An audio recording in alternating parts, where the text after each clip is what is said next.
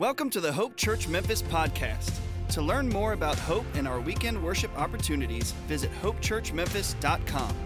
Today's message comes from Senior Pastor Rufus Smith.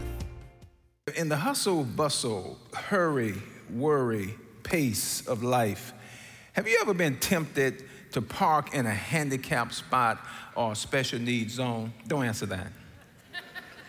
I have been tempted. In fact, I have fallen to that temptation. And I did so one time. Um, and, and, as fate would have it, when I was leaving Kroger's, walking back to my car, I saw a gentleman park his van about 30 spots away from where he could have parked where I was. And of all things, he wheeled himself into the store. Ugh. I felt horrible so insensitive and lazy of me to be in such a hurry that I took that spot. In 1990, President George Herbert Walker Bush signed into law the American with Disabilities Act. This act was fought and fraught with political unpopularity. It had been in the works since 1973 and finally came to fruition in 1990. The ADA law mandated that businesses not discriminate on hiring based on people's disability if they were otherwise qualified. And it also said that new businesses uh, must provide public accommodations such as oversized bathrooms, uh, ramps, elevators, etc., etc.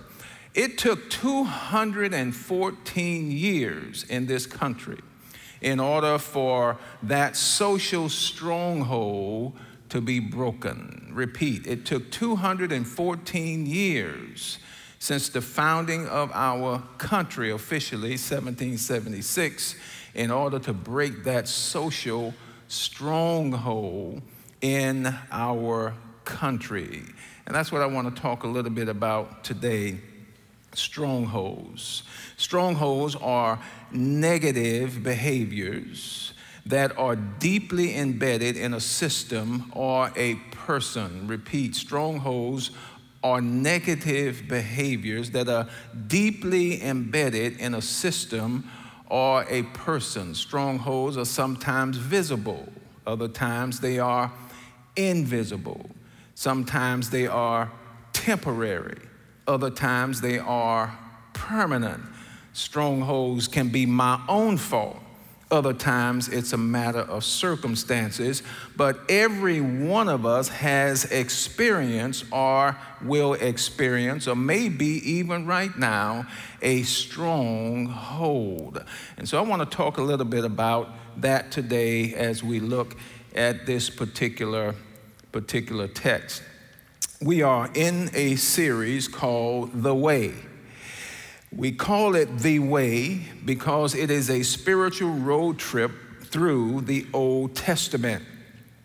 A spiritual road trip through the Old Testament as we learn God's way it's his way because Proverbs 14 and 12 says there are other ways. In fact, there is a way that seems right to a man or woman, but that way often ends in death or destruction. So we're looking at God's way as we take this spiritual road trip through the Old Testament. Eli started the trip in the Garden of Eden. The next week, I looked at uh, Babel. Last week, Chad stopped in Egypt. And this week, I want to do a little sightseeing in a place called Jericho. This spiritual road trip teaches us that life is circuitous, it is not a straight line. It is filled with ups and downs and highs and lows and ebbs and flows. And sometimes we make the wrong choices but end up in the right place by God's grace. Wake up the person next to you. Let me say that again. I said, it is a circuitous journey filled with ups and downs and highs and lows and ebbs and flows. And sometimes we make the wrong choice but end up in the right place by God's grace. If you've lived life any time, then you know that is true. Here's a picture of Jericho and what the people of God were facing in that ancient world. Archaeologists and scholars tell us that Jericho very likely was the first walled city in human civilization, and it was a double walled city. Dr. Alan Carr says this city was 20 feet tall, the wall, and about six feet thick in terms of, in, uh, in, in terms of depth. But there was another wall inside of that wall that was 30 feet tall and 12 feet thick. This was what the Israelites were facing when they crossed the Jordan and were about to take possession of the land that God had promised them. This was a stronghold. So here's the sermon in a sentence Jericho equals stronghold, Joshua equals conquest. What stronghold do I need to conquer today? Let's take a look at Joshua chapter 6. Now, Joshua now, Jericho was strongly fortified because of the Israelites, no one leaving or entering. The Lord said to Joshua, Look, I have handed Jericho, its king, and its best soldiers over to you. March around the city with all the men of war, circling the city one time. Do this for how many? Six days. Have seven priests carry seven ram horn, rams horn trumpets in front of the ark. But on the seventh day, march around the city seven times while the priests blow the ram's horns.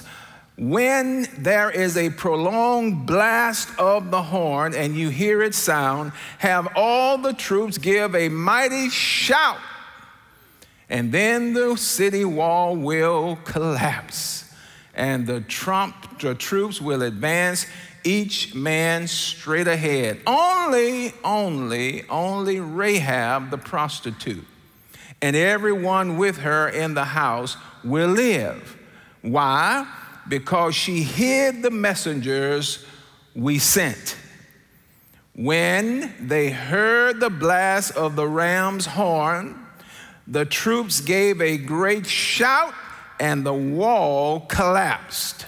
The troops advanced in the city, each man straight ahead, and they captured the city, the first in their conquest of capturing the land that God had promised to Abraham, to Isaac, and to Jacob. Remember, a stronghold is a negative behavior deeply embedded in a system or a person. Sometimes they're my own fault. Several categories of strongholds. Sometimes they're my own fault. Addiction, pride, greed, unforgiveness. These things are my own fault and they can have a stronghold on me. How do I struggle through it? Some are other people's fault has nothing to do with personal sin of my own at all.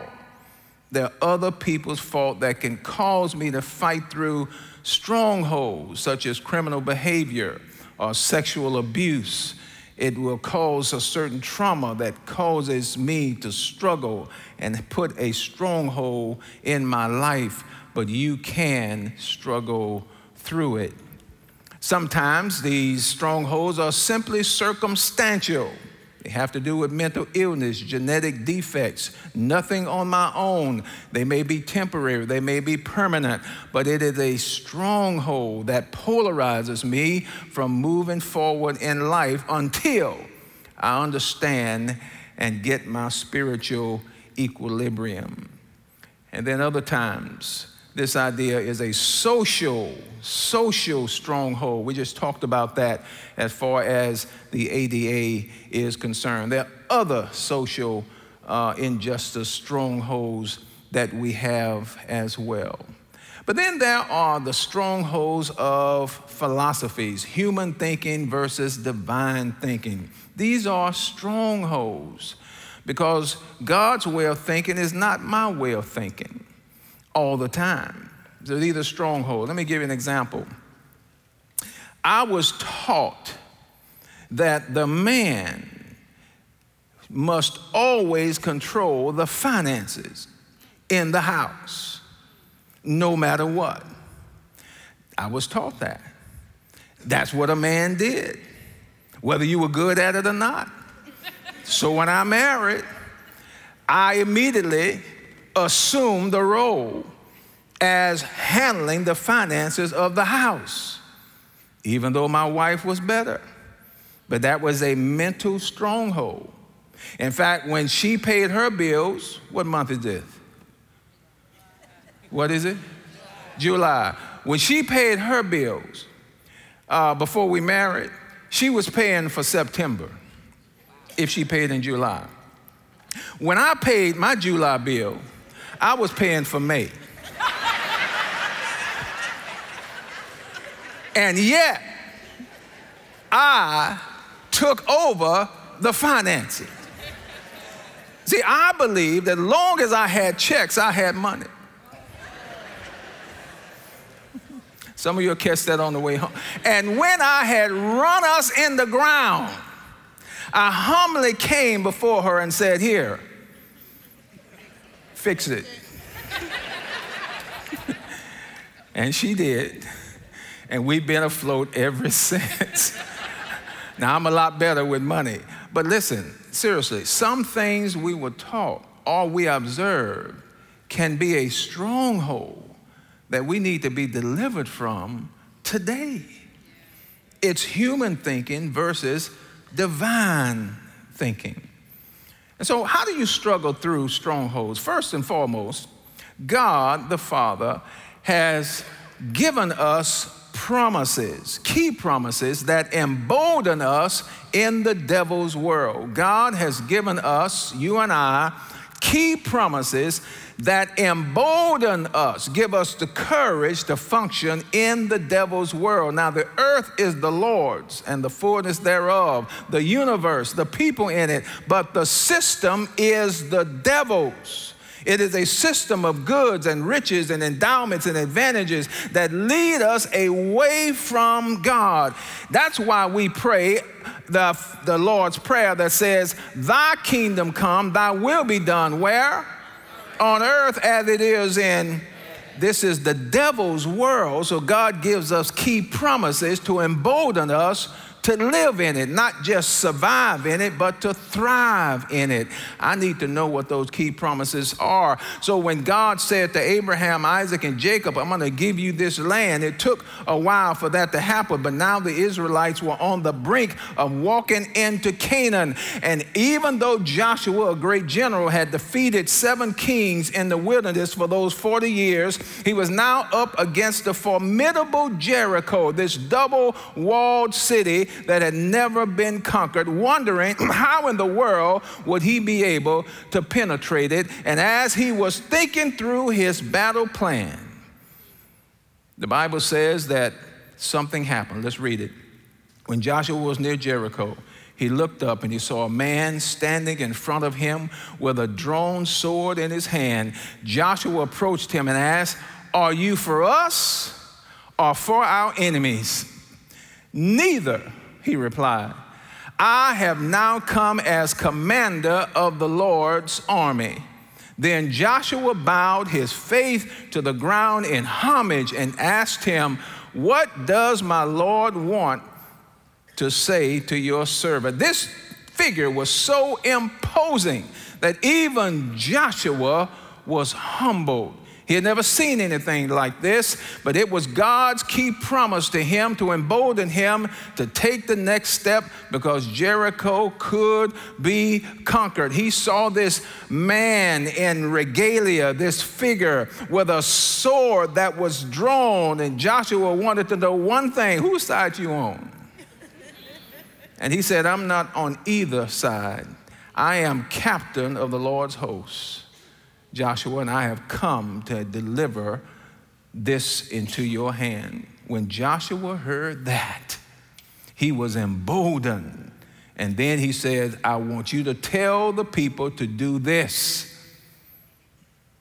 He was emboldened. And we need those key promises. Now, today they may not be as visible, but they are just as validated in the Word of God. You know what I'm clinging on to these days? Psalm 27, it's a key promise. The Lord is my light and my salvation. Whom shall I fear? The Lord is the strength of my life. Of whom shall I be afraid? When the wicked, even my enemies, came upon me to eat my flesh, guess what? They stumbled and fell. Even though a host should encamp against me, my heart will not fear. Even if war should rise, even in this will I have confidence. I'm leaning on that today. Somebody else may be struggling today, worried about the future, worried about as you get older, worried about how it's going to be provided. What Philippians 4:19 says, "When I commit to him, he commits to me. When I take care of God's business, he'll take care of mine." Therefore the apostle Paul said, "And my God shall supply all your needs according to his riches and glory because of Christ Jesus." Notice what he said, "And my God shall supply all, not just your financial needs, but all of your needs according to what? According to not my bank account, not my 401k, not the stability of my job, but according to his riches in glory because of Christ Jesus. You can lean on that no matter what the economic times are predicting because he will supply all of our needs, not just money when I commit to Him. Key promises that embolden us to live in the devil's world. But, point two, it takes effort to achieve it. It takes effort to achieve it. Martin Luther said, faith alone saves, but the faith that saves is never alone. It takes effort to achieve it. I find it fascinating in Joshua chapter 5. Before we get to chapter 6, they had entered the land. And the Bible says in verse 12, in fact, you have here, and the day after they ate from the produce of the land, the manna stopped, ceased. Since there was no more manna for the Israelites, they ate the crops of the land of Canaan that year. In other words, they got up every morning for 40 years and picked it up. It came delivered. But now they were in the land, they had to harvest the crops themselves. It took effort. God says, I have given you a land that flows with milk and honey. You have houses you didn't build. You have drink from wells that you did not dig. You will eat from fruit that you did not plant, but it takes effort. No more will I just rain it down and you just pick it up. It takes effort. Philippians chapter 2 says we have to work out our salvation. We don't work for salvation, but because we have salvation, we now work it out. God works it in, and we work it out. Some of us have not put in the effort with respect to claiming the key promises of God. Joshua, this land has been given, it's been promised for all of these years. Now you have to do it, even though he had been promised victory, he still had to do something in order to claim it.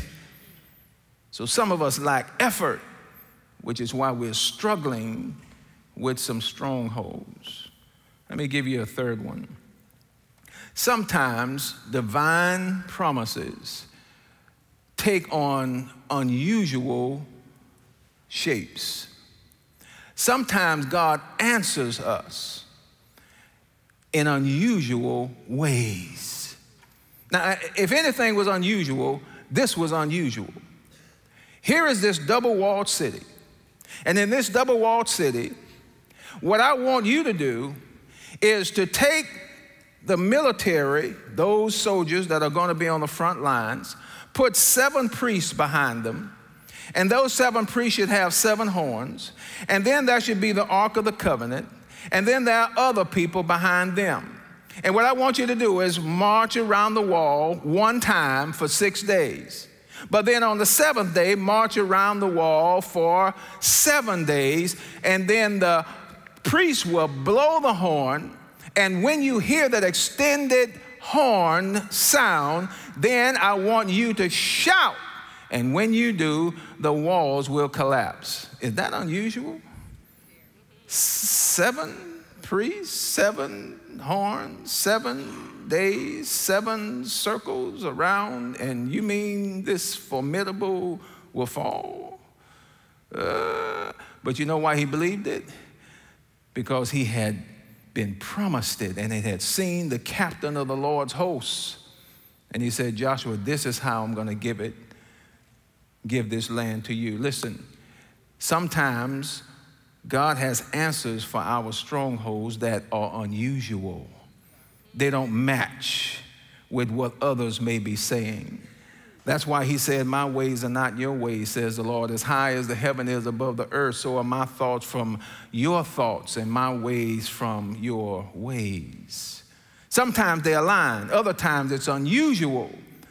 God may be saying to you, You have to do this or you have to do that. It's according to His word, but it is nothing like you thought it was going to be. Am I talking to somebody? Amen. Sometimes God leads us through these strongholds through unusual means. You see, the, the, the, miracle is not the method by which he does it. The miracle is really trusting in the master who gives me the methods. Uh, uh, the methods can vary, but the one who gives me the methods, that's who I'm trusting in. In fact, I want to close with that. The weapons of our warfare, Second Corinthians said, we are human, but we don't wage war as humans do. We use God's mighty weapons, not what? To knock down the strongholds of human reasoning and to destroy false arguments. We destroy every proud obstacle that keeps people from knowing God. We capture their rebellious thoughts and teach them to obey Christ. In the devil's world, there are unusual methods that we may have to deploy in order for God to give us what we need. And He wants to do it. I got to close with this. Rahab believed she took a risk and she was rewarded. Everything in the city was to be destroyed except one person Rahab the prostitute and her family. Why? Because she believed. I love this. Way back in Joshua 2, when they sent out spies to do a reconnaissance of the land, this is what happened. Before the man fell asleep, she, that is Rahab, went up to the roof and said to them, I what? I know the Lord has given you this land, and that the terror of you have fallen on us, and everyone who lives in the land is panicking because of you. For we have heard how the Lord dried up the water of the Red Sea before you when you came out of Egypt, and what you did to Sihon and Og, the two Amorite kings, you completely destroyed across the Jordan. When we heard this, we lost heart, and everyone's courage failed because of you. For the Lord your God is God in heaven above and on earth below. Now, please swear by me, or swear to me by the Lord, that you will also show kindness to my father's family because I have shown kindness to you. That is, she did not turn them in. Give me a sure sign that you will spare the lives of my father, my mother, my brothers, my sisters, and all who belong to them, and save us from death.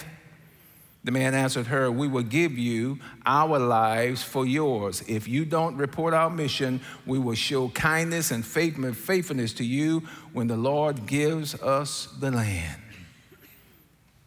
Isn't that wonderful? Watch this. The king of Jericho heard the same thing. The people of Jericho heard the same thing. They heard how God had delivered them from the then known superpower of the world, Egypt, crossed them over an uncrossable river, the Red Sea, kept them for 40 years in the wilderness, helped them slay seven kings on the way. They heard the same thing. Rahab heard and believed. The king heard, he didn't believe. He took no risk. He did not honor the God of Abraham, Isaac, and Jacob and was thus destroyed. Here's my point that I'm t- telling to us today. If you're struggling through a stronghold, it recalls, um, it, it calls for me to believe and take a risk like Rahab did. She saw these men, she heard the report, she had been hearing it for years, and she believed it. Some of us have been hearing the gospel, sitting under the word of God for years, and we don't believe it. My challenge is believe it again. Oh, we believe some parts of it. But there are some parts, somebody right now, today, it includes even me, when I read the Word of God, I hear the Word of God, I sent under the authority of God's Word, I hear something new and afresh that I had not heard before. Believe it and take a risk, and God will reward you like He did this woman, Rahab. He rewarded her in a great way. Not only did he save her life and her family's life, her mother, her father, her sisters and brothers, and all her clan, but he inserted her in the genealogy of Jesus Christ because Rahab became the mother of Salmon, who became the mother of Boaz, who married Ruth, and Ruth was the lineage of Jesus Christ. Look at God.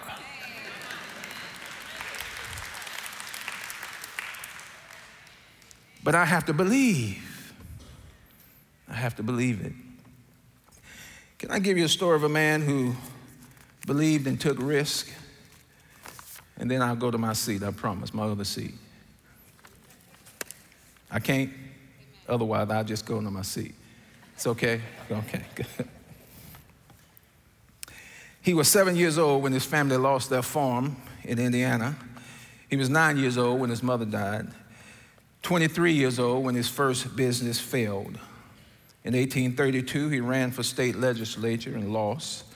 A friend loaned him money to start a business, but it failed. He filed for bankruptcy and took him 17 years to pay his debt.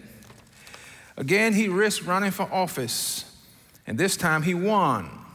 His fortune seemed to be changing, so he got engaged. But before the wedding, his fiancee fell ill and died of typhoid fever. It caused him to plunge into suicidal despair, spending the next several months in bed. But he recovered and he ran for reelection, but lost. Friends influenced him into an arranged marriage, which turned out to be very difficult for the next 23 years. But along the way, he began practicing law and was successful for several years. And then again, he risked running for public office but lost again.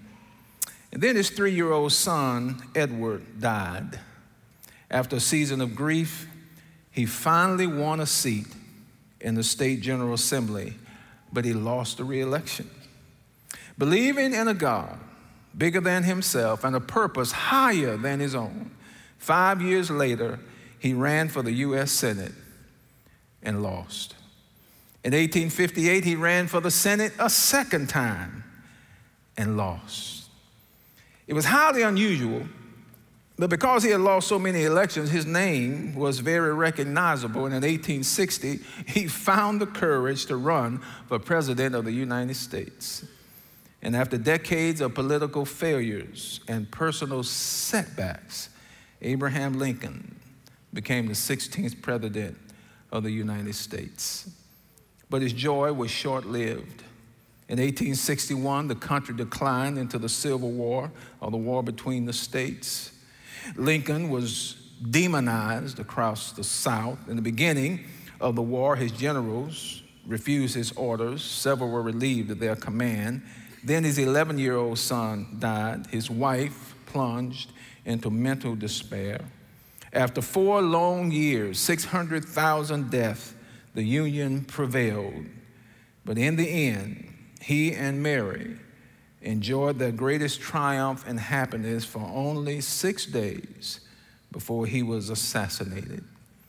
Two days later, on Good Friday, preachers across most of America eulogized Lincoln as a savior of the nation. If you are enduring a string of defeats and strongholds, we would do well to remember President Lincoln and all that he went through. Listen, if you, like Lincoln, like Rahab, can believe and take a risk, it makes all the difference in the world. You may be sitting here today in person or watching online. You came to this worship without Christ, without hope, without the assurance of eternal life. We want you to know that Jesus Christ had you personally in mind when he went to the cross. and every sin that you've ever committed, past, present, and future, have been nailed to the cross. And he who knew no sin, no shame, no guilt, became our sin so that we might have the righteousness of God. And sitting right where you are, you can believe, you can tell God the Father, I'm believing now in Jesus Christ. I'm surrendering to the extent that I know how, an eternal life and a new power to live life will be yours. But you may say, I'm here today, I've already believed in Christ. I'm challenging you to believe again. Believe like Rahab. You've heard the story, you believe some of it, you believe sometime, but whatever you're going through now, believe it again, and God will again reward your risk. He's a God like that.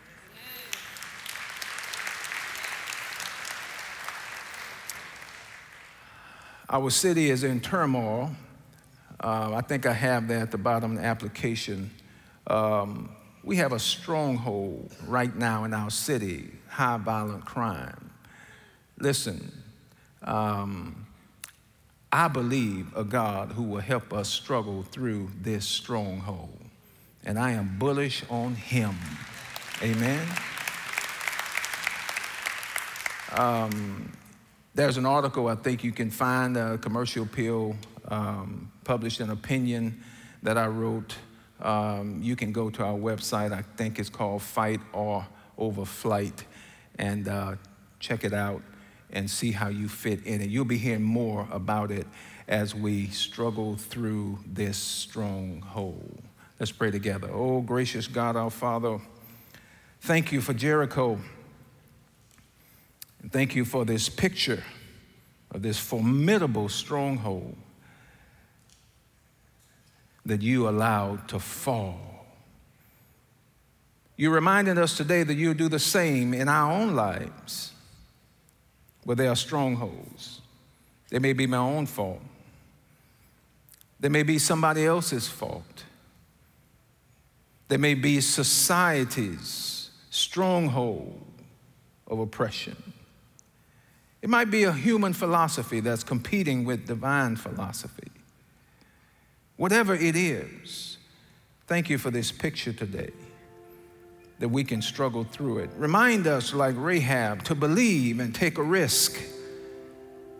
And even if your methods are unusual from what our family, relatives, acquaintances, neighbors may be saying, if your word is saying it, help us to believe that. Help somebody here today to believe for the first time or to believe again. Thank you in advance for what you're going to do, for having said under your word today. In the name of the King of Kings and Lord of Lords, even Jesus our Savior, we pray. Amen. Thanks for listening to the Hope Church Memphis podcast. I'm Daniel Openeisen, musical worship director. If you were encouraged by today's message, hit subscribe wherever you stream your podcast. To experience previous messages, videos, and our live worship service, visit our YouTube channel and follow us on Facebook, TikTok, and Instagram.